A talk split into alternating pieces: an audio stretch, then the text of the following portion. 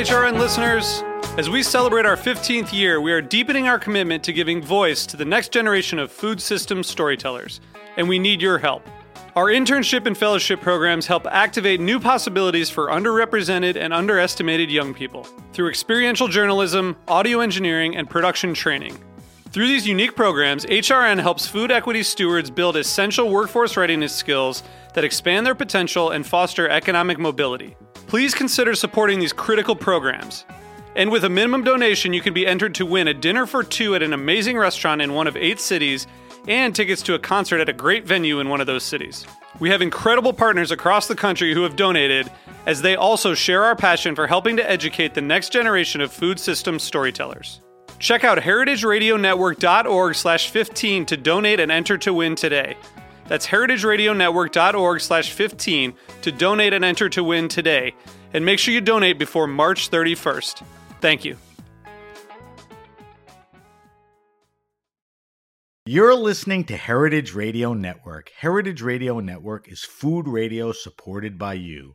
Learn more at heritageradionetwork.org.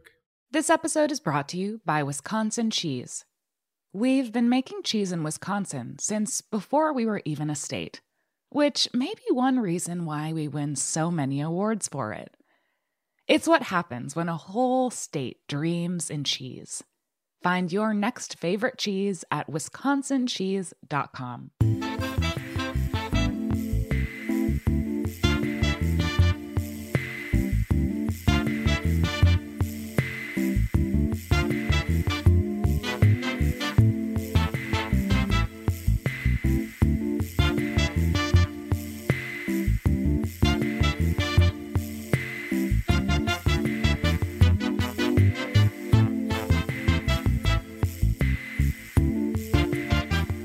Welcome to the Grape Nation, your weekly wine journey. Our guest is Jean Baptiste Lecaillon.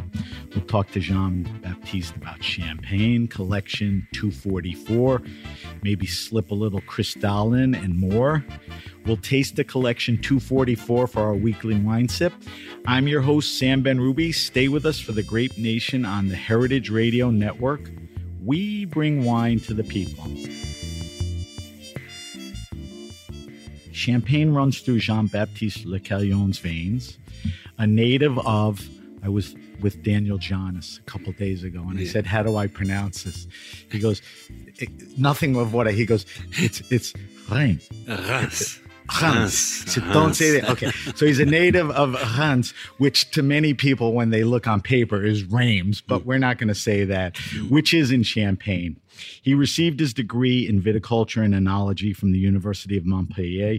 He joined the Louis Roederer Champagne House in 1989, working in Tasmania and the Anderson Valley in the U.S., before returning to France, eventually overseeing all vineyard and winery operations.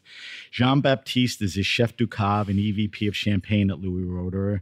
He is one of Champagne's most pioneering winemakers with his holistic approach to the vines and wines. Welcome to the Grape Nation, Jean Baptiste. Thank you, Sam. It's a pleasure to be here. All right. So, we are talking to Jean Baptiste in New York City, out of his environment a little. Um, he's here to do a bunch of things. He'll be leading a master class at La Fête du Champagne, among other things, this week. So, he'll be around. Um, when are you heading back? On Sunday. Sunday. Okay. So he's here for the weekend. Will you be pouring at La Fête? Will I will be, for okay. sure. I will be pouring and drinking. okay. yes, that's very important to do both. All right. So Jean Baptiste, I know, and I think my listeners know that you are a towering force in wine and champagne. Um, for my listeners who know and have drank your wines, um, they may not know of you or the person behind it. So, what I want you to do is quickly give me a little chronology of your journey in life and wine that got you to really where you are today, which is really, you know, overseeing one of the most prestigious and unique, mm. you know, wines in the world. Yeah. Uh, thank you, Sam. Uh, yes, I, I grew up in Champagne, in Reims as we say. Right. Uh, I grew up in Champagne, and I'm from not from a Champagne family. In fact, I'm from a, a beer three generations beer makers. My par- my father, my grandfather, my great grandfather were beer makers. We had a company in Champagne. Uh, making beer. So I grew up in this smell of yeast and smell uh, on bubbles, but uh, different bubbles in a way. And I grew up, of course, with um, the sons and um, uh, the children of the great family of Champagne and uh, made a lot of good friends and great friends. Some are in New York this weekend as well, so we'll have fun with a friend, with my friends. And really, it all happened in um, when I was 14 year old. You know, just um, we had a trip to Burgundy uh, school trip to Burgundy to meet a, a, Burgundy writer, and we had a beautiful visit at Dujac in Morey Pretty good start. Pretty good start with Jacques Seysses, and it was in 1981, and Jacques opened some 1978 Clos de la Roche. I tasted these wines, and I told myself, this is what I'm gonna do. You know, the, this this was so perfumy, so delicate, so civilized, I should say, sophisticated, but in the right way in a simple way, in an elegant way that I, I told myself this is what I want to do. And so wait, I'm trying not to interrupt, yeah. I, but you're telling me at about the age of 14 yes. on a school trip, not a travel mm. trip yeah. with your parents, yes. you went to Dujac, you tasted it, and at that time, I know I'm being repetitive you, you were sold. Exactly. Okay, I, so I, let's keep going. So I told myself, this is what I'm gonna do. I'm gonna make wine because I think this is special. There is all this story, the involvement of the people on the land, on the territory, but also in the winemaking, in the artistic craftsmanship of each bottle. And I told myself, this is what I want to do. My family is very much a family who loves um, countryside as well. You know, the seasons. Uh, uh, autumn, fall, um, summer, uh, spring, all those elements are very family. Uh, this is my education, so it made sense for me to do, to make something coming from nature and coming from as close as possible from nature. And that will be the next, probably one of our discussions, next dis discussions. But let's go back to 1981. So I decided to do that and Naturally, I followed the best university. I did the best university in France, which is Montpellier. I graduated first in class in viticulture and winemaking in both, which is Boy, unusual. You, you, were into it. Yeah, which is unusual. Usually, usually you have a great winemaker and a one, number one winemaker and number one viticulturist. But in my case, I, I, I topped both. Um, so at that point, you realized the importance yeah. of both, not yeah. favoring or exactly. In order to do this, yeah. you need a full understanding of both. Clearly, and that want, was from the beginning of school on. Exactly. If you want to make the best possible wine, I mean, the grand vin, what we call the grand vin, the grand vin, the wine that brings emotions, that brings terroir, that brings all we love into wine you need to have great fruit, so you need to be very good in the fruit terroir and the, the way you cultivate, but you need to be a pretty good winemaker too, to be to not ruin all what was done in the in the vineyard. So sometimes people believe that it's all coming from the vineyard. It's true, but you can ruin quickly by transforming too much, by overplaying the fruit and so on. So you need to be very elegant in the making of wine. And I, I understood that you had to be the best in both. So I graduated from Montpellier, and then when I got out of graduation,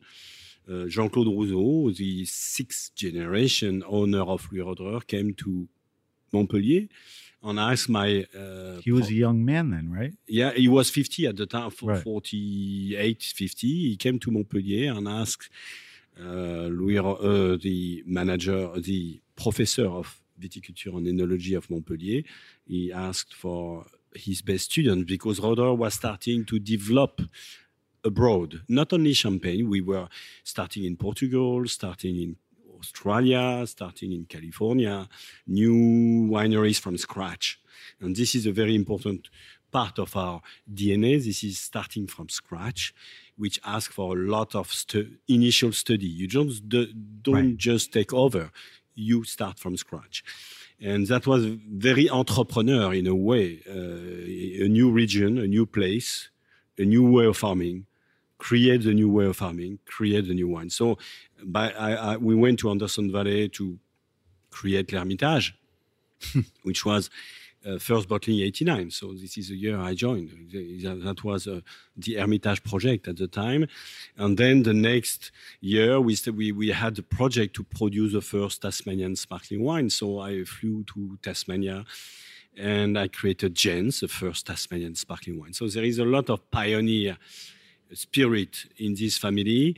Uh, being the first in Anderson Valley, sparkling wine, one of the strong statement of the North. Everybody was going in Sonoma, right, uh, Napa, but no, no one was going in Mendocino County, and Anderson Valley was so remote. Nobody wanted to go there, so we went to the deep end uh, with Anderson Valley. That was a, quite a challenge, and uh, and uh, so the family needed someone young with some good understanding of vineyard and winemaking who would accept to travel the world be, going to the south hemisphere on the Tasmania. in Tasmania. yeah. I was the only Frenchman in Tasmania yeah, in 1990 so. to uh, to produce new things, and that was a very adventurous life. Um, and um, and I joined Roederer for that at the beginning, and I think it worked so well, um, and I got so well uh, with with with the family, and they, they, they saw my potential that uh, they asked me a few years later to take over the full uh, head of winemaking of um, of the company uh, all over the world. You know, uh, looking at um, Portugal as well as now Domaines Ott in Provence and Bordeaux so, as well. I may have had it wrong in the uh, intro. It's not just champagne; it's mm. all wines, right? Yeah. Yes. Yeah. This the, is I'm the Bordeaux, exactly everything. I am vice president of the family company, right. overviewing right. all I the want production. people to realize, yeah. as incredible as the yeah. champagne thing is, the holdings exactly are yeah. incredible too. Yeah, and uh, I think it's the idea is that not being a flying winemaker, and um, that's very important to state this at this point is to. I'm, I, I, can, I, I can be called a flying coach, but not a flying winemaker. I, uh, we need good winemaker in every locations because winemaking is about living in the place. Right. You cannot come and say, okay, I understand, I know the, the place. place. And no, you, you will miss something. So you need to leave the place, and we have great winemakers everywhere. They make the wine every day. My job is just to make sure they have the mean and they, um, they put all their talent at, at uh, maximum speed because as maximum quality because we want to produce the best Pichon Lalande, the best uh, port, the best uh, Anderson Valley sparkling wine, the best Napa Valley at Diamond Creek now. So the idea is really to help them and uh, make, make sure there is this family spirit of making very important steps in the vineyards, the haute couture, should I say. How do you farming. define haute couture? When you apply craftsmanship, it? craftsmanship. Okay, uh, that's so important that uh, we realize and we keep realizing that now that I'm speaking of our viticulture, huh, the one which is sits on unique terroir, unique places where you can make unique wines. That's important. Yes, when you, you can make wine anywhere. Yeah, site yeah, exactly the uniqueness. We'll talk yeah. about that in a minute. Um, so that pretty much brings you up to current. You know, you're mm. overseeing the wine operations. You have a heavy hand in the uh, champagne making, um, and you know you were here 35 years later. You know, talking about it. Mm. Um, all right, before we talk about your champagnes, I want to talk to you a little about the region because who better than you? Um, I think you would agree with me. There's been some significant change in Champagne. There's a couple of things that I want to point out or discuss. I want to get your take on the grower movement, and I want to get your take on the ever-changing climate, climate change. Um, I mean, Louis Roederer to this day, and you mentioned uh, Monsieur Rouzaud, um, is still an independent family owned business, um, not as large as some of the other big name champagne houses, but it still has a lot of scale as far as you know size and all of that. Um, do you do you identify with the grower movement? I mean, are you? What is your identity? Are you a, a big name champagne house? Is the grower thing, you know, something that's important to be? I know you may mention 70% of the grapes you use are yours the other 30 Hmm. are other growers they may be the growers H- how do you how do you think about it I think I think what you say is, is uh, true. Champagne is changing. Champagne is changing. So there is a grower movement. There is climate change. Maybe they are quite linked. In fact, uh, Yes. maybe there would not be grower movement. We, the grower movement without the glo- global warming or the wa- uh, change that's of climate fair to say because um, the terroir now are singing more, so you can more create more single vineyard expression that was just not possible 40 years ago, 50 years ago, because of climate because change of climate, because Okay. of October harvest with very, let's put it that way, very hard, difficult ripeness. The fruit was hardly ripe, so you had acidity was the main player. It was a very acidic fruit, but it was not so tasty. And what happened with climate change is this tasty fruit, the acidity went down, and I think it really created uh, the, the grower movement as well. so you mentioned october and high acidity because of climate change you're picking later? Late August, early September now. okay so it's so and be, and also because of climate change, but also because we have changed our our our, our, farming prac- our farming. well we're going to get into Yeah. that So know. that is also playing a big role. You know, it's not the same farming. It's not the farming. What I would say that was aiming first and foremost at yields, which was the case in the 70s. Now I think we are looking at much more balanced farming to reach a ripeness that is quite different, maybe closer to what we were picking 100 year ago, a century ago, than what we were picking in the 70s. This is why in the in the short life memory, champagne has uh, changed a lot since the 70s to now. So, So- we can see 60 years of, or 50 or 60, 50 years of a big changes. But if you look at it in a century, maybe we are closer today than what we were in the early 1900s. you may be right Yeah. So, So, w- there's probably in the end nothing good about climate change, but the climate change effects in Champagne is that in the end a benefit or is benefit the wrong word? so far, it's a benefit. Okay.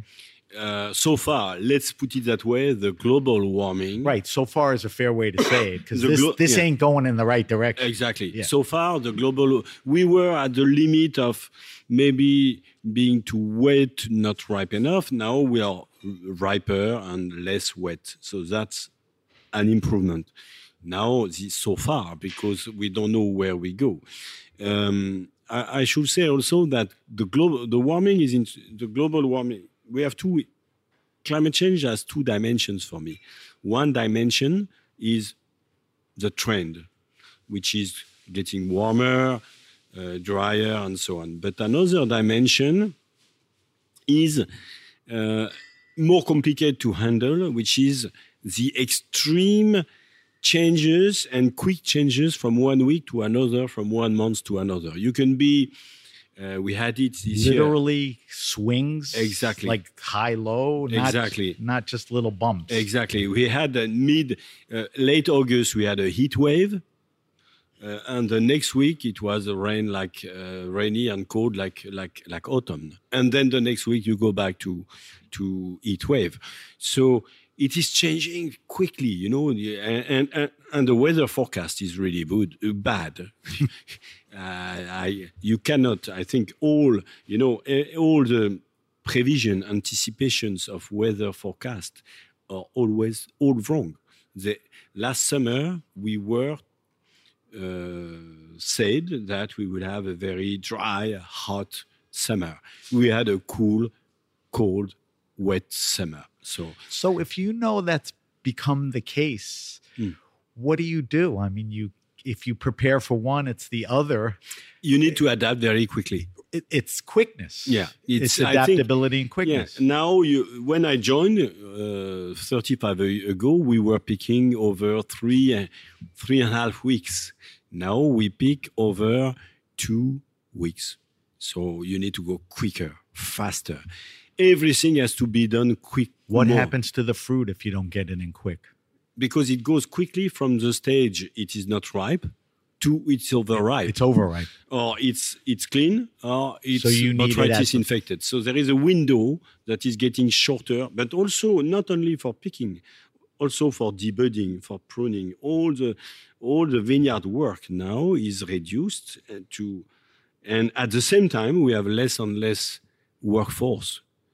Uh, because it's more and more difficult to find pickers, to find uh, Not by choice, yeah, by availability. by availability. Because so In your best efforts, Yeah. you can't staff it the way you want. so we work hard and we do what is necessary to get some people, but it's hard to, to source the people as well. So I think we are in a very difficult uh, situation where you want to do, you have less time to do things, so you need more people. And at the same time, it's, you, it's hard to find them. Or, and this is France, sometimes the law is so complicated that you cannot hire them you know so Really? because it makes yeah the law the, the, the, the you need to stop and return and you know short-term contracts and so on so it's it's to complicate things it's, more. it's, it's very it's, it's getting very complicated So, I mean, part of a biodiverse Mm. culture, which we'll get into the specifics, includes people. Mm. You know, and finding people is an issue, taking care of them Yeah. the right way, and then all the obstacles. You're exactly right. So And you- it does it does not only include people. I, I, I would be even stronger than you. I think people are at the center Mm. of of each of it. And if you think about it, what makes a grand vin a grand vin? It is the people. They are at the center of it. The people in the vineyard, the people in the cellar, the the people in the creation of the blend is key to the quality. So I think more than ever, people are on the center of the equation. I, you know, I couldn't agree with you more. Um, you know, there's been the discussion in a good way that leans more towards farming. Mm. you said it earlier. I mean, y- you need to farm well and make great grapes, but certainly in the cellar, you could screw it up or make it better. That's been a discussion, you know, for a while, but people are not part of the discussion, and they're such an important part of that. So I'm glad glad you brought it up.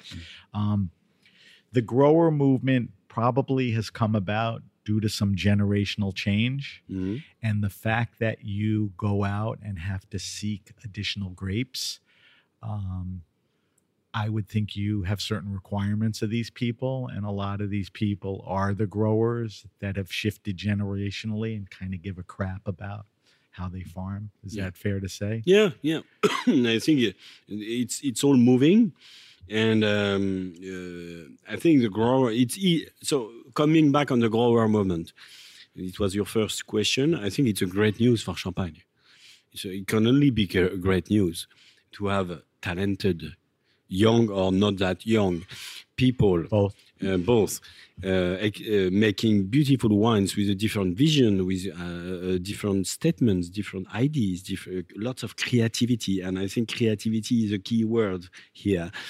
Uh, it's not about being small or big, it's creative. What can I do to create new things, to create trend, to create passion, to interact with not our clients, but with our fans? Right. That's what we are talking about. difference Yeah, it's a big difference. It's a big difference. So people follow us. People believe in us, in what we are trying to do. And you- we need this creativity and this really, um, uh, and I think the grower moment is fantastic for that. And I think it's beauty for Champagne.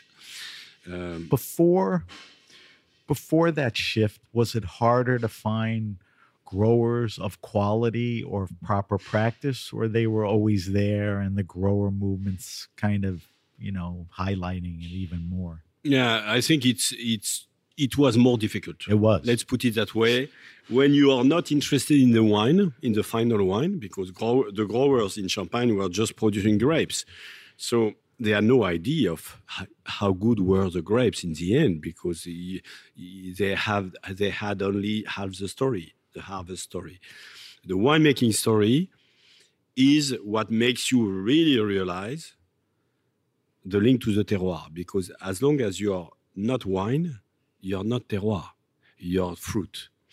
And I think okay. because because the fermentation reveals That's the quotable. terroir. Yeah, the fermentation reveals the terroir. This is a even you, we should stop calling that fermentation. We should call it mineralization. This is kind of you destroy the elements by fermenting them to, to keep only the elements, the single elements, and the single elements are terroir. So when when you are in that invested in that process, you really understand your terroir. And then it's a virtuous circle. You come back, you improve. And I think it's, it's a very good trend for Champagne that people understand what's after the fruit uh, what's behind the fruit. So that's a good segue into you know a next important discussion, um, and that's your farming and your um, winemaking practices. Um, I, I say this, you know, very happily and proudly. You are truly a champion of biodynamic and organic farming. Um, you know you're making that shift you're almost where you want to be in most places i'm curious when did that really start and what was going through your head that you know what tomorrow when i get up i got to move my butt and this is where we need to go what, yeah. when was that I say you you got the point at the beginning, uh, which is to put at the same level vineyard and winemaking. When when you have already established this, to say, I need to be good in the vineyards and the winemaking, you realize that whatever you do in the vineyards impacts your winemaking. And I should even say that what we have invented at Roederer is probably craft the wines in the vineyards. Uh, what we were doing before in the blending 70% uh, was done in the blending. Now it is 70% is done in the vineyard because it's already. How, how long ago would you say 70% was done in the blending? Uh, when did that? I would, say, I would say 25 years ago. Okay, years so ago. the last the last 25 years. Yeah, yeah. Because we have we have moved thanks to organic farming and uh, and more deep rooted vines, uh, more balanced yields, uh, a better farming, a better pruning by the way. Talk to me about pruning. There's lateral, yeah. and I mean, you that's is it fair to say that's an innovation or a practice? Yeah, that you felt has an impact. Yeah, I think it's it's it's a it's it's it's a great um, lateral versus horizontal. Yeah. Okay. So the vines. That's that's my great theory. Is that okay. is that vines vines are trees. In the end, they want to grow vertical. They don't want to go horizontal. They want to grow to to sit on the tree and go and seek for sunshine. Sounds natural. Yeah, that's what a vine is aimed for. Mankind has invented the way to reduce its expression to to not grow tall, but to grow smaller, let's say bonsai, like a bonsai. And, and, literally sideways. Yes, and give fruit. I, I, agree on that point, and because the more you bonsai prune a vine, you make it small in its expression, the more it will deliver. It will deliver the best fruit. So, for sure, you need to reduce this this um, DNA of a vine that is to go vertical. But we have, because of mechanization, we have put most of our vines horizontal. And I think it's a big mistake because, and it creates a lot of problems, uh, especially with uh, what we call disease, wood disease, because you create wounds. The vines struggles. You put the vine horizontal and it just wants to go vertical.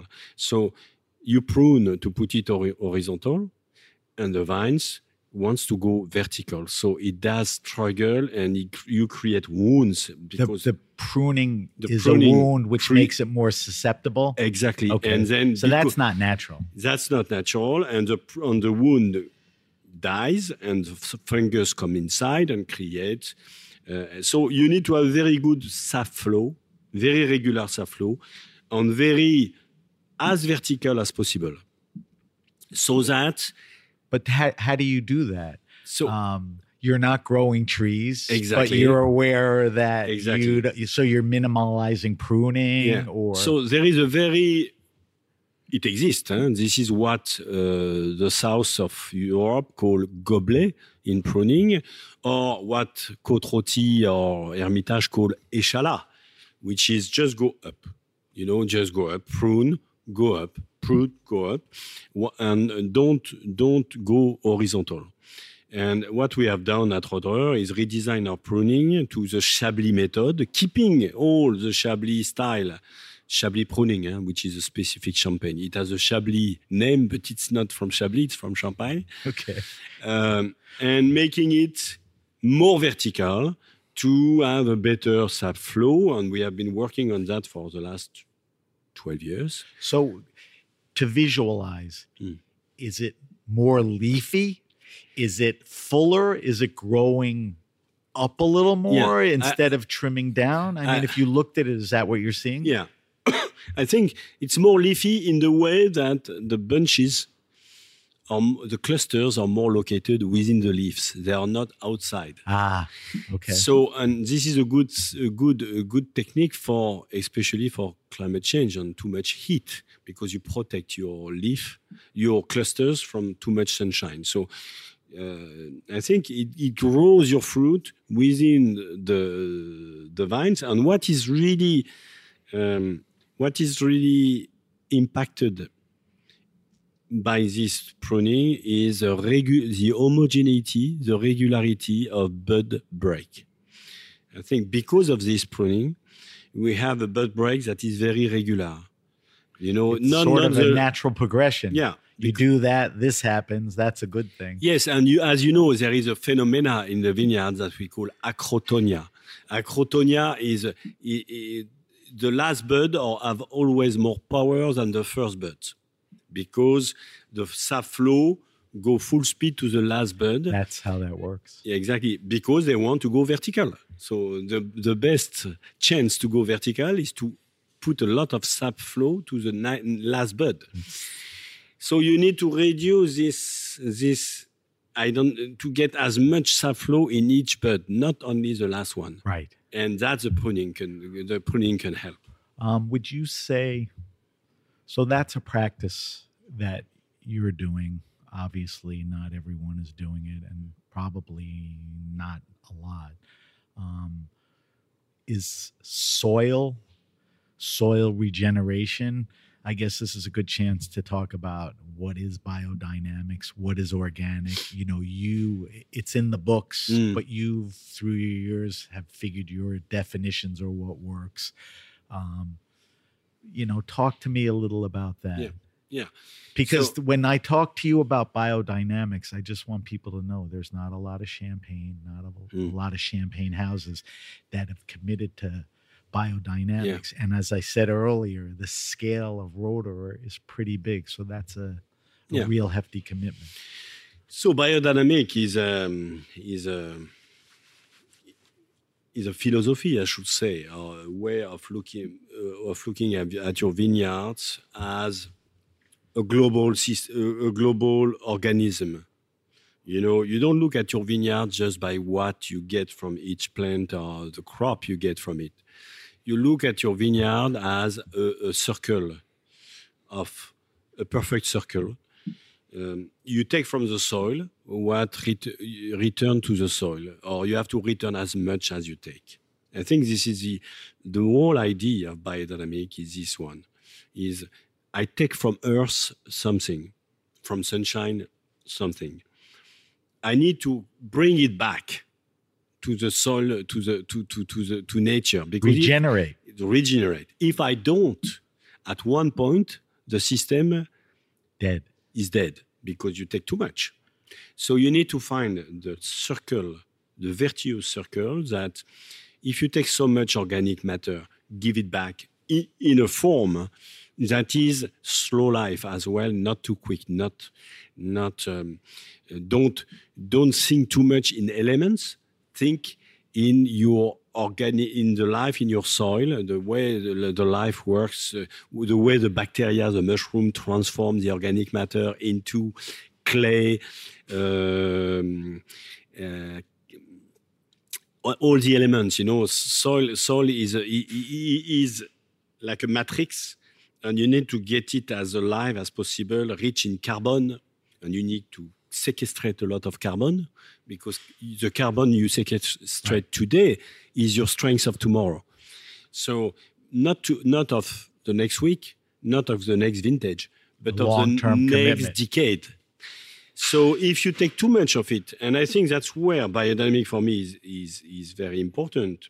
And by the way, there are many biodynamics because in the end, when you when you get used to those elements, you each terroir is different, each climate is different, and Right. you don't do the same biodynamic on each plot. so, environment. so in fact, it is in the end to do adapt to each plot what is necessary to maintain this circle of life the most regenerated as possible, the most alive as possible. So into that idea, once you have accepted this idea of our job within nature, which is to maintain nature, then you need to you quickly understand that you need to create biodynamic compost to bring back carbon to the soil Everything associated. and mushrooms and bacteria and insects.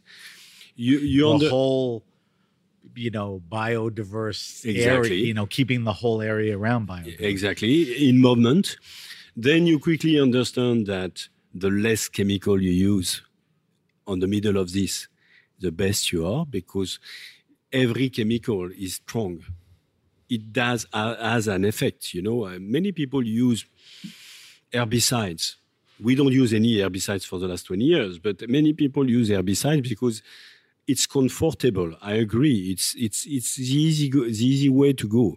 But in the end, they kill weeds, they kill grass, but they also kill insects. They also kill mushrooms, and in the end, your soil is not as dynamic.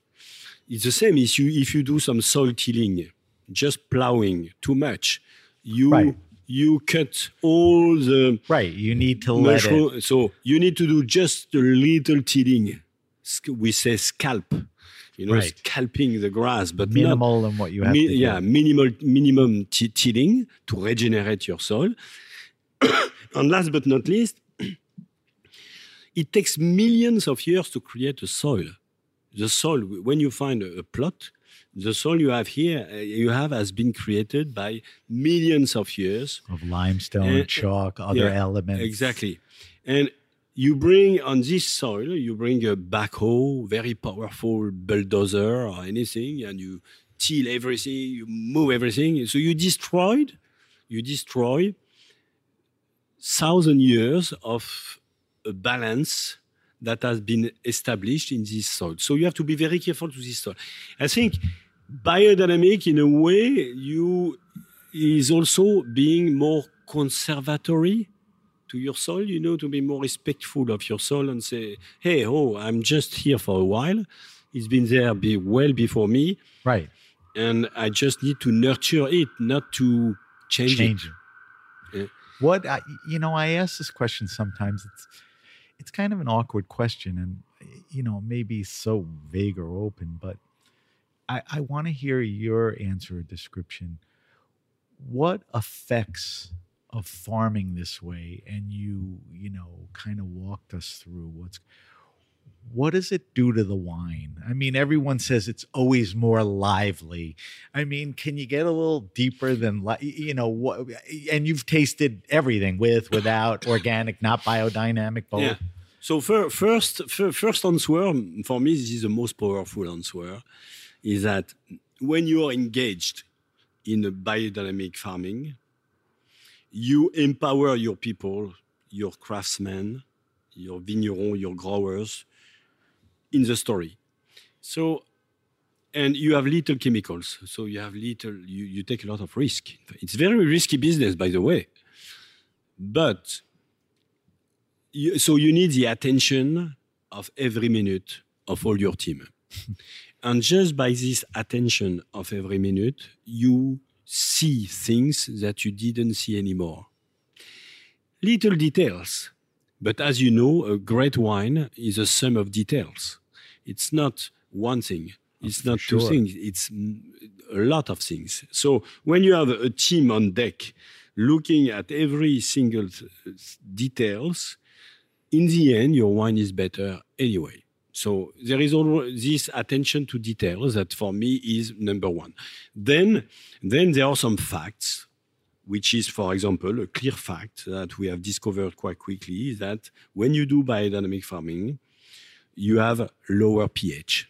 You know, the pH is what we call the true acidity, not the acid figure, but the true feeling of acidity is the pH because it regulates pH, regulates all the enzymatic oxygen oxidative movement. So you slow it is slow cooking. It is slow life. Right. Biodynamic. That's a good way to put so, it. So you slow down everything. And the wine of biodynamic are more reductive. They are more shy, tight. So some people say it's more alive, more energetic because they are tight. They are not That's fleshy. Why. They are not fruity. They are tight. They are built to age. They are built to age. As long as you customize your fermentation, your winemaking to this fruit and not say, okay, the, so the mistakes many biodynamists do is that they realize after a while that they have a unique fruit. Their fruit is fantastic. So they say, my fruit is fantastic. So I don't, I need to do nothing in the winemaking because my fruit is so fantastic. And this is when it starts to be sad for the story of wine because, because it doesn't matter how fantastic is your fruit. If, if there is some wrong, if there are some bad bacteria or some bad uh, uh, microbes right. within your cellar, in the end, they will they will screw the quality of your fruit. And I think what so we come back to the winemaking philosophy. What is my winemaking target? What's my winemaking ideal? It's to have a, a, a wine that has the purity of the first day of harvest. A wine that will not show any of the transformation I created. You know, a wine that will keep all the DNA, all the purity, all the precision that it has from the beginning. And is that this term gets thrown around a lot? You know, low intervention, not meddling. That's pretty much not doing a lot of the things that people do and reacting, like you said, to the few things you have to, right? I'll put it differently, if you don't mind. Of course. Uh, because I think it's always very difficult to say there is the good and the bad, or the people who do a lot and the people right. who do little. I think it's just do what is necessary. Just have the good understanding, like a chef, when he has a fish that has a certain amount of fat, of fat what temperature I should cook it. You react to that eh, individual thing, you not adapt. a boilerplate. Exactly. Right. It's, So- and vintages vary and the grape plots vary. Exactly. So put your winemaking knowledge to reveal the fruit and not and not to control it or not to make it too big or to what you want. The biggest mistake of a winemaker often, by the way, is to uh, have a clear, clear idea of what style he wants.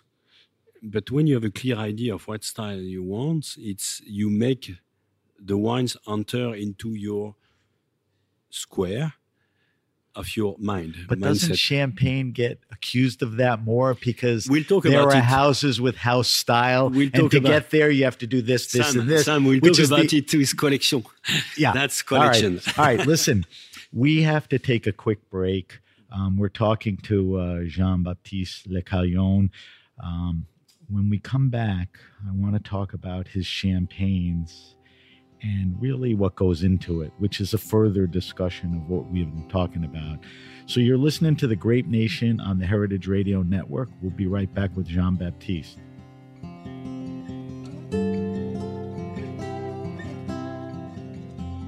This episode is brought to you by Wisconsin Cheese. There's a reason when you think of Wisconsin, you think cheese. Cheese is a huge part of Wisconsin's history and future.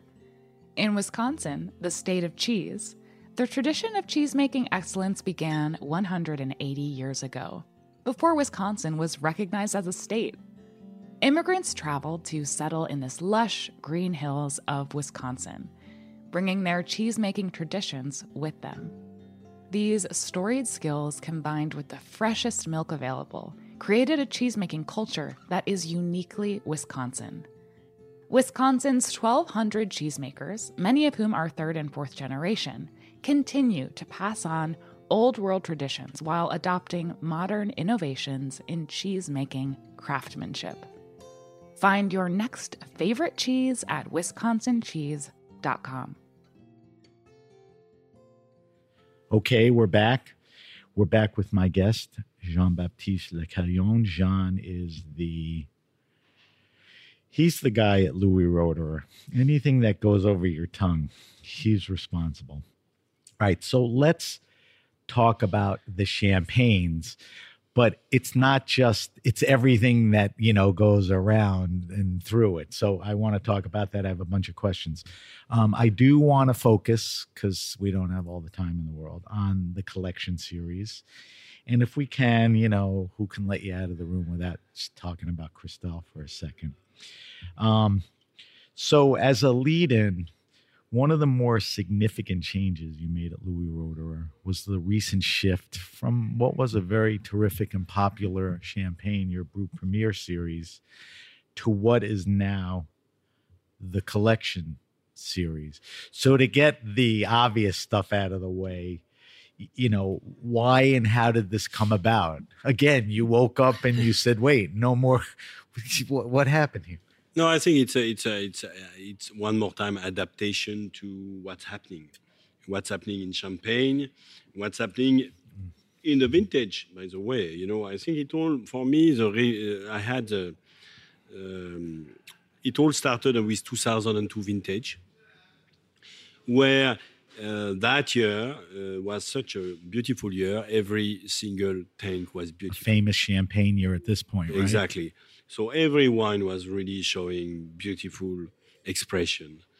And we came to the recipe of Brut Premier to make Brut Premier. And as you know, the recipe of non vintage in Champagne and Brut Premier was to make the same taste every year. So we Which had, is what we just talked before the break about a style, a house style. exactly. That so, didn't sit well with you any further. No, so same recipe every year to make, so same percentage of everything roughly to maintain the style from one year to another and reserve wines just to play and correct a little bit. That was a great idea of the 80s, you know, again, late harvest we had to create. And what was making for me the big difference between a non vintage and vintage category was the ripeness.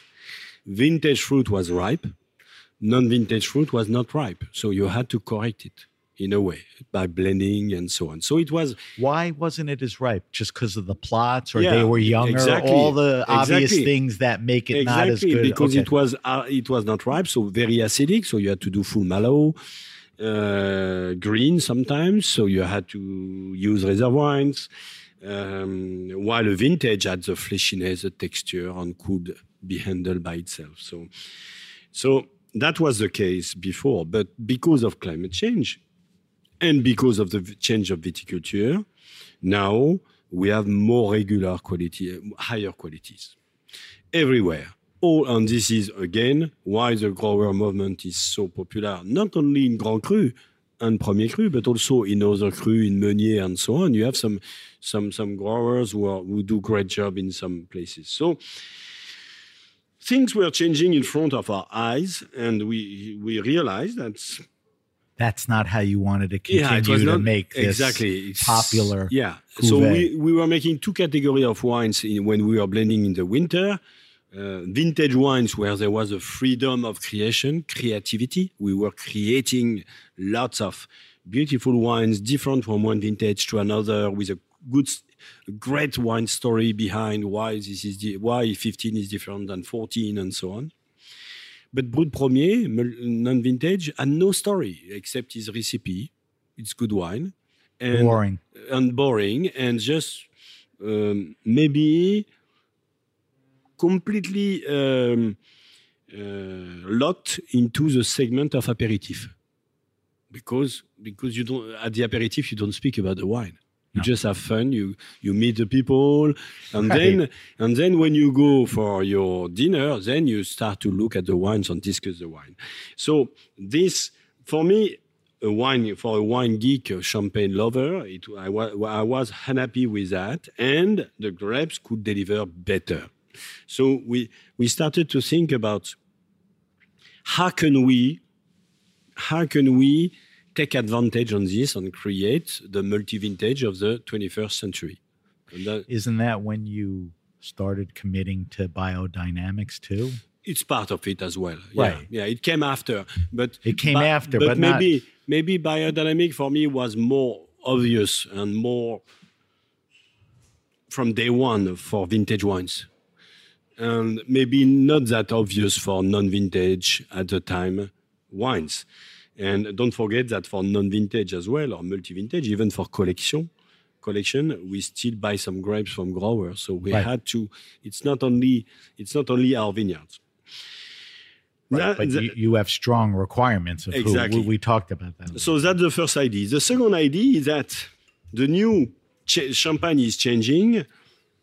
There are, so you call it the grower movement. I call it the terroir-driven movement, Okay. which is maybe slightly different because you don't need to be a grower to be terroir-driven. TDM, the terroir driven movement. Exactly. We're coining that today. Yeah. So terroir-driven movement, a strong wish of new talents, a strong movement of new talents in Champagne with coming in charge with lots of creativity. You know, that goes from well beyond the bubbles. Coteaux Champenois, you know, uh, doing some red, some white, new varietals. Coteaux Champenois is a still wine The still wine. out of the region. Exactly. So people know. So reviving, this is a revive, uh, revival. Very interesting stuff. Yeah. So I think there is a strong moment of creativity in Champagne. And last but not least, we talk about it, climate change. So if you add those three elements, terroir-driven movement, plus creativity, plus um, which requires a lot of freedom, and creativity, by the way, plus climate change, then you need to say, I need to stop my non-vintage. I need to create something new, something more terroir-driven, clearly more terroir-driven. Kind, kind of brilliant. Mm. Tell me about some of the things you know you're doing. You're working with perpetual reserves Yes. the way you want to do it. Um, you're I, I always get this pronunciation wrong, but you're not chaptalizing a lot. Mhm. Um, some malo, Mhm. a- Not a- too much. not a lot. Um, I think a commitment to stainless and and, Oak. and some oak more too. oak, more oak. So tell me about all those things. That was part of the change in the recipe too, right? Yes, yes. So, uh, so there are different levels of um, maybe Réserve Perpétuelle is the strongest of all, but maybe I will talk the last of it because I think it has a very specific purpose. Um, let's talk first about uh, terroir driven. Terroir driven, uh, we have changed uh, the grapes from our vineyards, no problem. Uh, we purchase grapes from growers. So we have changed our contract with the growers for collect- collection. Now we don't buy Meunier or Pinot Noir or Chardonnay from this village. We buy one plot. This is a plot that is collection. So So you understand and know exactly, Exactly. what's coming out of it. exactly, we have chosen the plots with the grower, and we decide we visit it three times a year, and we, we, we we decide the picking dates with the grower as well, and the farming is discussed with the grower. So we have a much more. Um, uh, we are hands-on into the farming again. Com- control the farming. This is also multi-vintage. The non-vintage, you were inheriting the fruit at harvest time, and good or bad. Multi-vintage, you need to direct your fruit from the from even if it's not your vineyards. Di- have a good relationship with the grower, select the, the plot, and make it. My part of the job in doing that is to ferment all my wines, including purchased grapes, as I do for Cristal. Single plot fermentation. All our wines now, and this is new with collection, because with Brut Premier we were doing some pre-blend at harvest time. Now, every juice that comes in the cellar with collection, collection is handled like Cristal, Single vineyard fermented. So you have over 450 plots in 250, 40 plus hectares, but you look at it as plot sites. Every plot is That's a big undertaking. Yes, but this is the only way. Right. This is the only, way To get you the want results that you you want. want to make terroir-driven wines. You need to let the terroir shine. Right. From and not or not pre-blend or anything. Do the final blending, uh, just just just just as a fine tuning, not as a style building. Right. Uh, that's that's But a little sidebar thing. You sit here and listen to this and you go, "Oh my god, this guy's going through so much. I probably can't afford this champagne cuz and the crazy thing and we'll talk about it towards the end is this particular wine, the collection is the quality to value is Yeah. crazy. We're not talking about, you know, so that that's really a nice thing too. Yeah. Um, so it's it's done on a large scale, and so the second idea, so terroir driven. The second idea is, let's face it, climate change is an opportunity, but it's also a threat. It's an opportunity because more ripeness, but it's a threat because of lack of acidity. Maybe tomorrow we could have less freshness into our wine. So this is what I've been calling for the last 10 years. I've done some some master classes in London at 67 on that. Uh, 10 years ago, I called I might the, the, the, the title was Fight for Freshness we had to fight for freshness because freshness is the DNA of champagne. And champagne must be light. Champagne must be salivating. Champagne must be not heavy. Champagne must be easy to a pleasure to drink. Very and you need and this is my fight for freshness. I want to maintain that. If I don't have acidity as high as before, I need to reduce my malolactic fermentation to keep some acidity and I also need to to find some new freshness somewhere else that can be phenolics.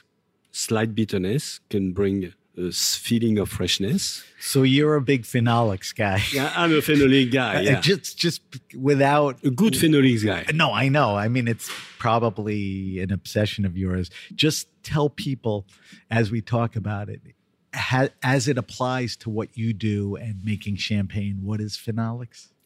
It's a compound. Yeah. It's a lot of compounds. Phenolics is what in champagne, it's very simple. Phenolics is what you find in the skin. All the champagne. Is it that simple? The skin of the grape? Exactly. That's where the phenolics yeah, are? in the, in the seeds as well. The Okay, pips. right. But pips, you you need a lot of alcohol and uh, maceration. We don't do it in. We don't extract them too much, but so all the champagne technique is done to avoid any contact with the skin. So we press quickly, low pressure to avoid to extract too, too much too much product from from phenolics. And it made sense to do that uh, in the 70s, especially when you had uh, unripe phenolics. Because if you extract unripe phenolics, this is veggie.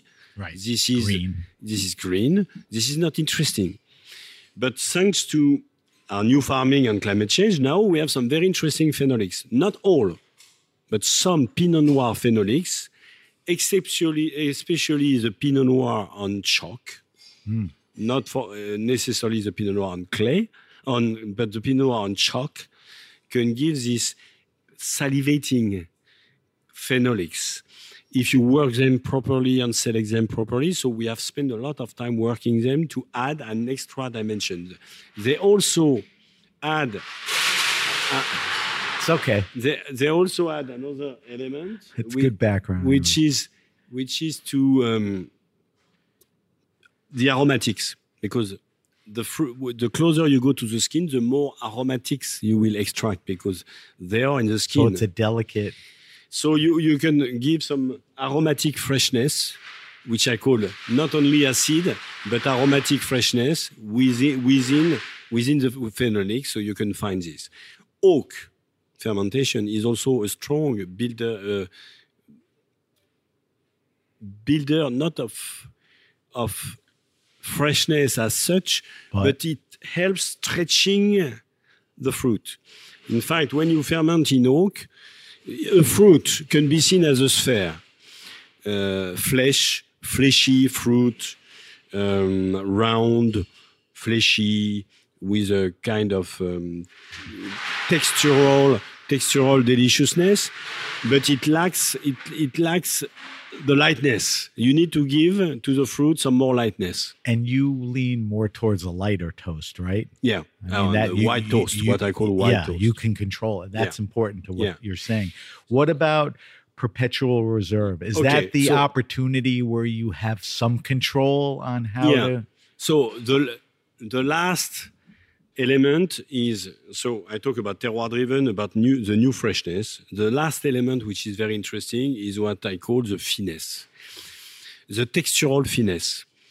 Um, you know, one more time when you compare vintage and non-vintage category, a non-vintage usually three years, except three years on lees in the bottle on a on a vintage, usually five, six, seven years. This is a moment of autolysis, and the more time you leave your wine on lees, the more they will get this oiliness coming from the yeasty character that needs a long Oily how to the mouthfeel? to the mouthfeel. Yeah, and There- also is Toasty, that the biscuity, the toasty, biscuity and so on. Okay.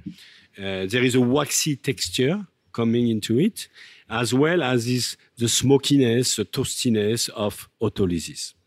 So, on collection categories, this is a wine that will age for uh, three years only. So I don't have the time to do it in the bottle. So I need to do it before the bottle to have it in terms of complexity.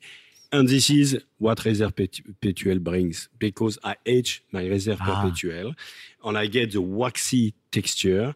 I get the smoky feeling and the freshness, the salivating freshness that is unique. And this comes from one third. And this is the Réserve Perpetuelle is one third of the blend. So it's a strong portion of the blend. Right. So if This the 244 is based on everything you just described. Yeah. It does come from a vintage. What was the vintage year? 19. 19. Okay. So it's 19 and all those other the Exactly. perpetual reserve, exactly. a stainless oak, Exactly. you know, all of that stuff. So it's a 19, if you want to summarize, with all the élevage, the power of élevage and the knowledge of Louis Roederer to really capture at the same time, and this is the idea of, colle- of collection, and this is why it is numbered, 244, is to capture at the same time the vintage characteristic, which is concentration, chalkiness, and this is uh, what 19 is about. So you let the vintage shine, and 243 was not the same, and 242 was again different. So there is, you accept to have difference, slight differences. Let the terroir shine. That's what it should be, That- not not the formula. Exactly. Um, tell me one last thing, and this is this is kind of a nerdy question, but I, I think it tags back to you. What is jetting? Mm. Isn't that something you do that not everyone does? Oh, I Or think now it- more and more people It- do. it's becoming more of a. Yeah. What what is that in champagne? So jetting, jetting is uh, it comes from the beer industry, and uh, I'm. Uh, You grew up around posi-. I grew Yeah. up around that um, because beer has, doesn't have the same stability as, champ- as champagne. We cover. We used to cover beer with nitrogen um, to have the headspace of the bottle. At the time you disgorge, when you remove the lees, add the dosage, ready for shipment, put the cork back on. There is a headspace between the wine and the top, the cork right. that is full of oxygen, or air and oxygen. This is really putting the wine into an oxidation which has been kept on reduction, very, very reductive outside of oxygen for three years. You put it with oxygen, so you you you you really we call it a shock in in in, in the cellar, the shock of disgorging. But the wine change uh, change. It's a complete different world. So and the wine evolves faster. So the idea was to slow down this moment and to let the wine keep its track on the reductive side, not move too fast because of disgorgement, stay on the fresh reductive side. And so we cover the headspace now with carbon dioxide, which is just a drop, high pressure drop, letting the vines, the, the wine firm and cover the headspace, fill the headspace with carbon dioxide. So you and then you apply your cork. So in fact, it's one more time slow slow life. You reduce right. you reduce oxygen. Right. Um, that's interesting. I don't think a lot of people know about it. All right. We're not wrapping up yet, but we're getting close to the end. I want you to do my wine list, and then at the end of the show, we're gonna pick up the collection and and you know taste it and evaluate it. You know, we've discussed it enough. Um, let's talk about Cristal quickly. It doesn't deserve to be talked about quickly, but this is the most base, inane question, but I have to throw it at you: is what makes it so legendary? I mean, people fawn over it unlike you know other champagnes and wines i think it, it, it is so legendary because of it is the first prestigious cuvée eh? it is the first time a champenois decided to bottle in a specific beautiful bottle and uh, for Tsar Alexander II of Russia in 1876 so i think it has this elegance into the bottling into the labeling into um, that doesn't date 20 years ago or 30 right. years ago. The clear it's, bottle. Yeah, it's 150 years ago. So it is it is the king or the godfather of all prestigious cuvées of champagne. If champagne is what it is today, in, in, in prestigious appellation with a big name, it is a lot because due to Cristal, because of this Cristal uniqueness that gave a lot of ideas to the next prestige cuvée and so right on. it's the history first to do It's it the first. maintaining exactly you know doing a few unique, unique things like the clear bottle exactly Um, and then and then the the genius of Louis in that in that moment was to collect the 45 plots who make Cristal the 45 lieux which are mid the very specific chalkiest we talked about the plots now you take it to the next level with Cristal Exactly. yeah Chalkiest. So this is Grand Cru, chalkiest. We talked about the vines and the bonsai. Bonsai vines because they are very old buds coming from our old vineyards. So they have been making Cristal for 150 years. Wow. We, pro- we, we cultivate them and we develop them ourselves. So there is, there is a long, if craftsmanship is in our job in the vineyards every day. I think it's haute couture for for for Cristal, and um, we do a lot of work on on this wine. But at the end, it it comes from such a unique terroir that um, right it has it has this luminous transparency that is so champagne. In fact, so I think it, it's it the carries perfect example yeah, of that it carries everything. Um, do you think? Do you think champagne is still as misunderstood as it has been? You know, it's a celebratory drink. Whether you liked it or not, Cristal was like a big club wine, bottle service wine. It was like this status thing more than others. Um, it may not get the credit it deserves as a food wine, which you and I could do a whole show on the compatibility of that. I mean, I know that you know the understanding and sh- acceptance of champagne has made strides. Are, are we there yet? And we just talked about what it takes to make it you know not an easy thing. But is champagne where it should be as far as how people perceive it? No i, I think i think it's um, it's yes and no i think it's it's it's getting back i think finally and i've seen it over my 35 years of experience, it's finally getting back to wine lovers. Uh, maybe it was not 30, 30 years ago, and I was frustrated as a young winemaker to see only people looking at celebration. I think now I can tell you I see a lot of and very uh, young, but not only young people, very knowledgeable about Cristal. They're paying attention to paying attention, discovering that champagne is a wine, and I think in the what's happening in the world of wine because of climate change as well, where still wines are getting riper and riper, more more alcohol. Champagne has a has, has a, a, a unique opportunity to show because of its lightness and freshness to stay on the on this side of things, uh, of not being too heavy, right. too whiny, staying on the gastronomic side. It's a good position to be exactly. in, done right, yes. done well. And we are clearly on the gastronomic side. And I think that maybe the next shift, if you think about the next 30 years, I hope that the shift will happen where, of course, we stay on the cocktail and uh, aperitif, but celebration. But I would love to see one part of Champagne, like ours, shifting back to food wine, to more yeah, gastronomy. Instead of bringing a white and a red oh, exactly. to a dinner, bring exactly. a champagne and a red. Exactly. It goes great with salad, seafood, or, you know, which is a lot of first courses. Mm. Um, a couple more questions, and then I want to ask you the uh, questions for our wine list. Um, what's kept you around Roederer for 35 years? That's a pretty impressive tenure.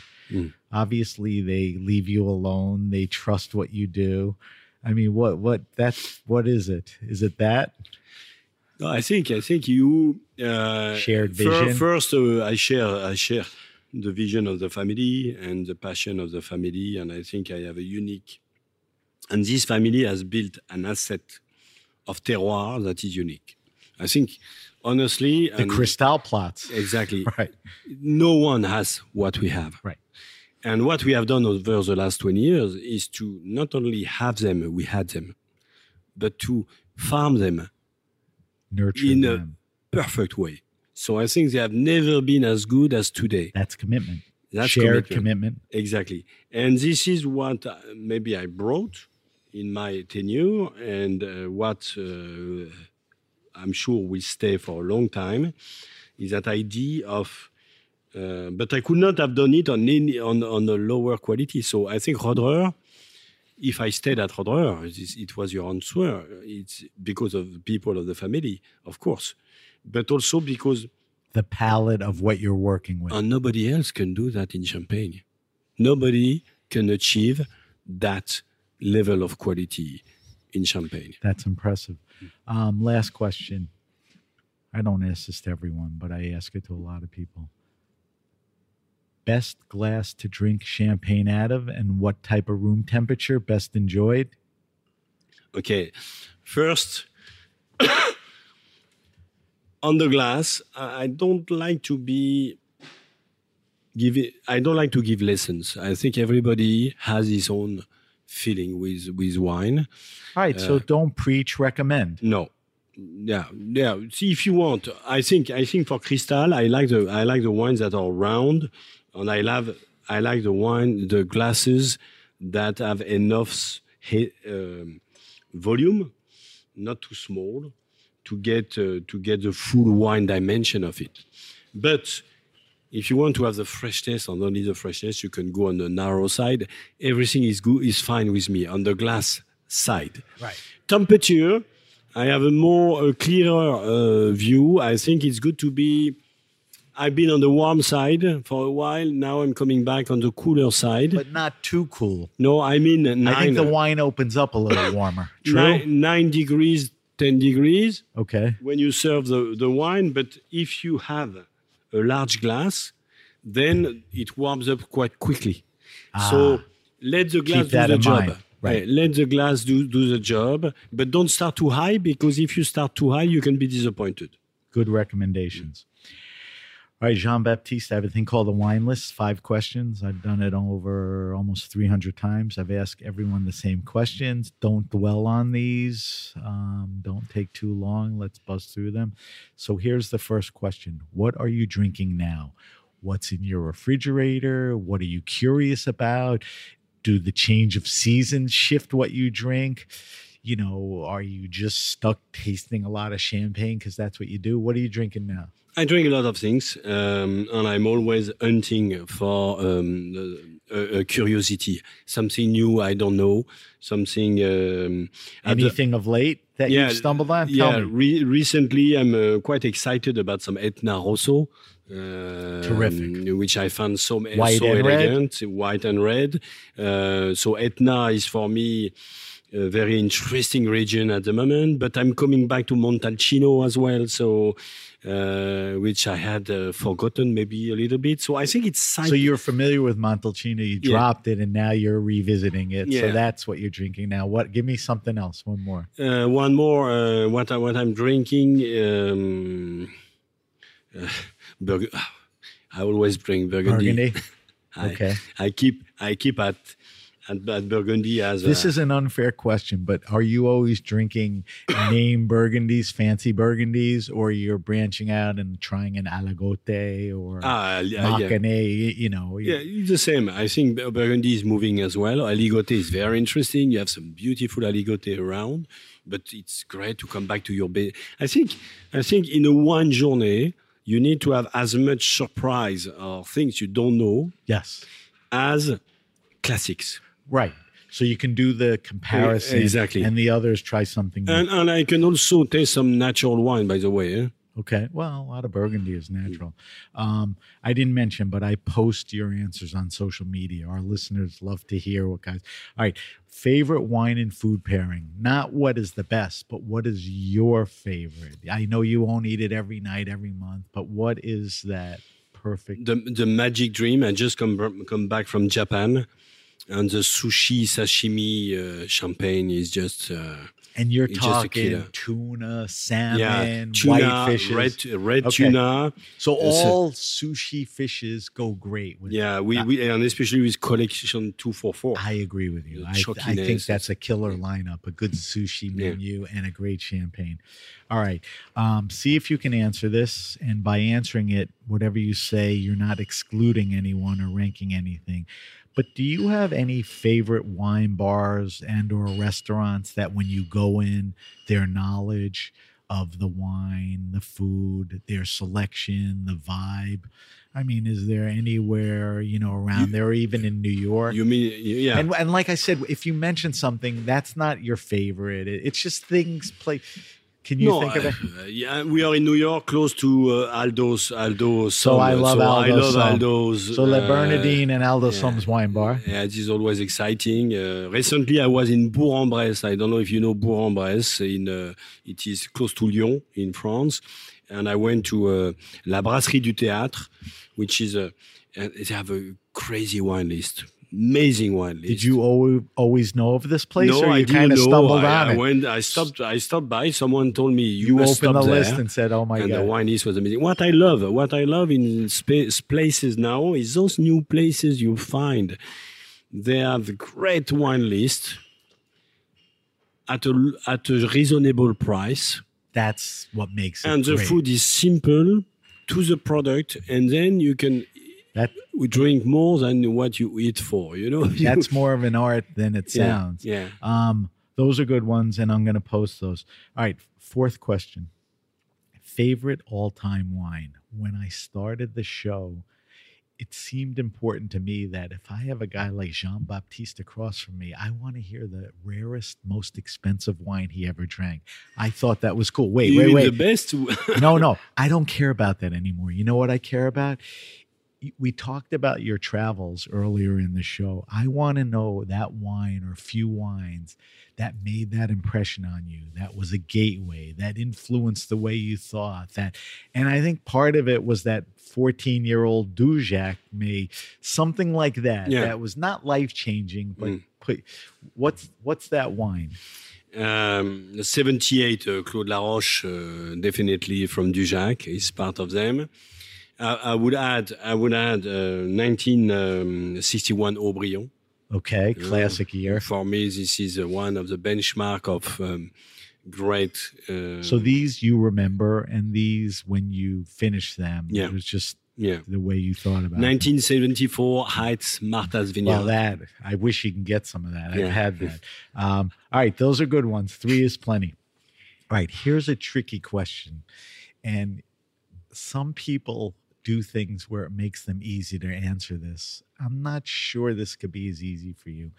I want you to recommend to me the best wine around 15 20 22 dollars us retail so you're going so my kids are in their late 20s early 30s they can't afford gifts for 60 70 or go to a restaurant 90 what would you recommend as a red and as a white and i'll give you a little tip off muscadet makes terrific wines if you get the right producer at a good price so what's the best value wines red and white that you can think of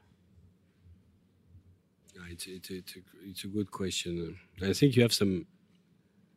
Think you have to think about grape varieties as well that are crowd pleaser and definitely. by the way you mentioned something earlier i mean um, etna yeah, is It- it- throwing out some very good values and, so uh, that's a little tip but keep Yeah. thinking about it Etna, Et, Etna definitely. Um, I think I, Rhone Valley, Rhone Valley uh, can create some. Uh, where in the Rhone like what are you uh, looking at If like you in this bracket of price, it would be more. Uh, like uh, uh, Côte Gros Hermitage or um, uh, Châteauneuf, but not. Uh, yes would would be very very interesting. I think one very not to, uh, on this category of prices.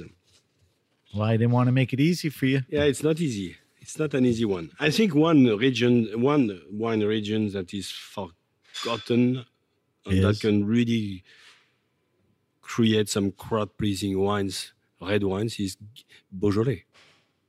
agree but sadly the, even the village level wines Is more creeped up from 1820 to like 26 but that's the, not bad all right you didn't answer white so quickly can you think of a white White wine. yeah that you know in that value category I like the um, Portuguese whites at the moment. Great. I'm um, I like the, the Arinto, the Arinto uh, coming from um, Lisboa, from the Lisboa region, um, or you have some beautiful Viosinho or Rabigato from uh, from Douro, which are um, impressive and, and very very accessible in terms I, of I agree and i think by the way the reds there are pretty good too Yeah, so i mean portugal Mm. as a country Mm. red and white all right good job on that Thank you. It's a little harder for you than other other people. All right, we're gonna end this show with a segment called the Weekly Wine Sip.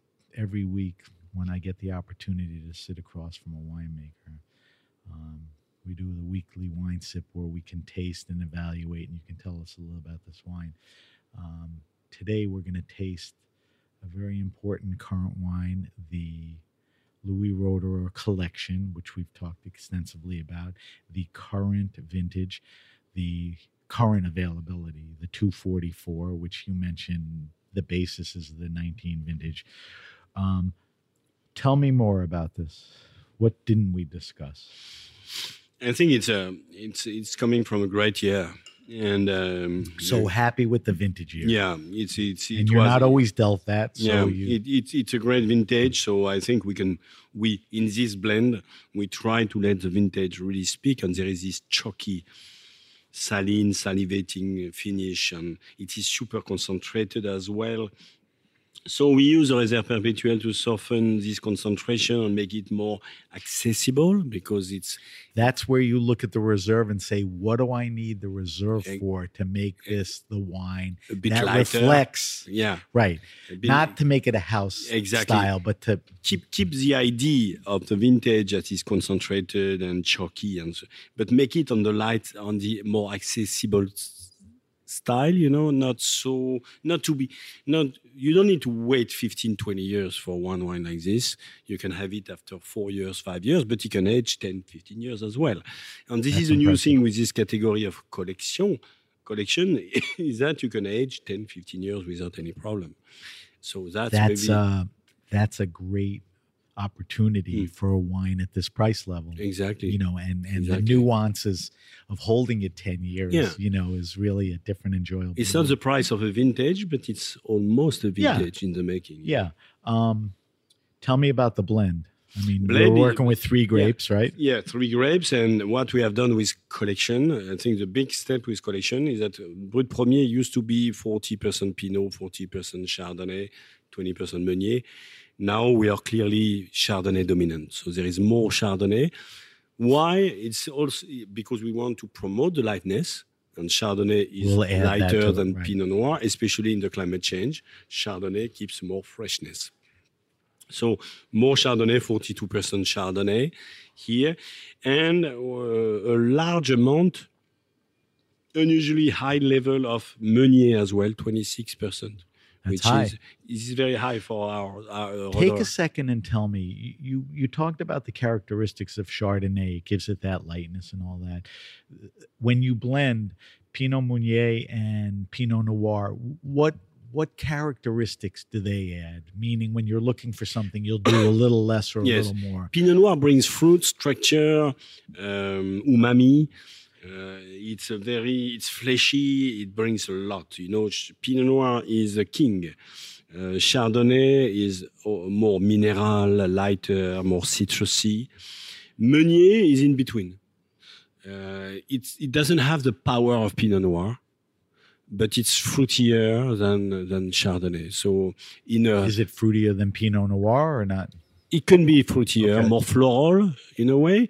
And it's very important in a year, powerful year of richness and concentration to, to rely on Meunier to bring the to bring some more lightness as well, not to be too heavy.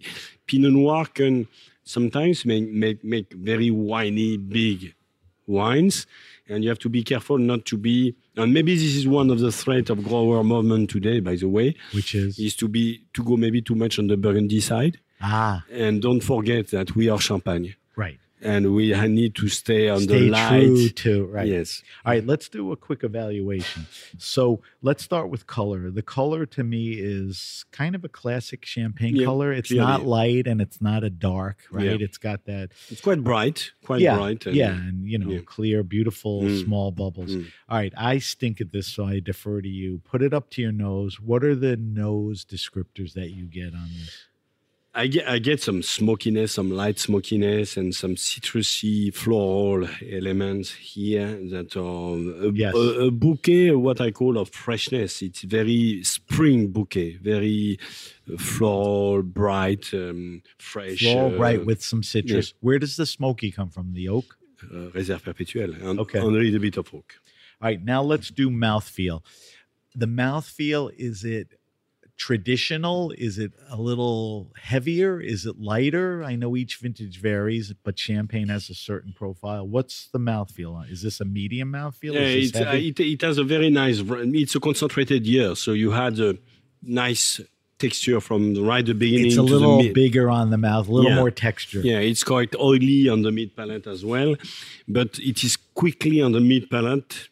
You get this chalkiness or freshness or this line of acidity. So that, take that to the next step. Does the palate resemble the nose? What do you get on the palate here? You still get that floral citrus, or what else is introduced? I get more fruit on the palate. I get more. what um, kind of fruits? uh, more peach, um, fleshy uh, pear. Um, it's more orchard fruit, you know, on the palate. And uh, I think you can feel the Pinot Noir signature here. Yes, I'm glad you pointed And- that out because we talked about. that. Yes, and at the end you get this freshness and this acidity and these citrus elements of Chardonnay. So you talk about acidity, which is a good segue because acidity is great with food. This vintage, not champagne. What's a good wine and food pairing or a bunch? Come back to this sushi idea. So the sushi thing's a home run anyway. Perfect. What else? I, I will stay on all um, scallops, um, you know, tartare, um, raw fish, but raw meat as well. You know, Like You a can- carpaccio exactly carpaccio with a little sauce on or it. even a beef, beef tartare. You know, beef tartare. Right. That because uh, the fat, the f- uh, fatness. But it's also blended with a little mustard, Worcestershire sauce, which Yeah. it could hold up Yeah, to. exactly. right? Capers. exactly. Um, so this collection is what the third or fourth you've made. third officially, but there is fourth with two for one in magnums. Okay, so three vintages later, what have you learned? You know, uh, is this the favorite because it's the latest, or you know, you got dealt everything right? No, a good no. vintage year, knowledge Yeah. of On this on this edition, I have increased the pressure. There is a bit more bubbles as well because there was Okay. more concentrated. So was that a reaction to the last vintage? exactly I- okay. because it was such a concentrated and powerful year, I wanted to give it lightness. So I went from 5.5 kilos of pressure to 5.8.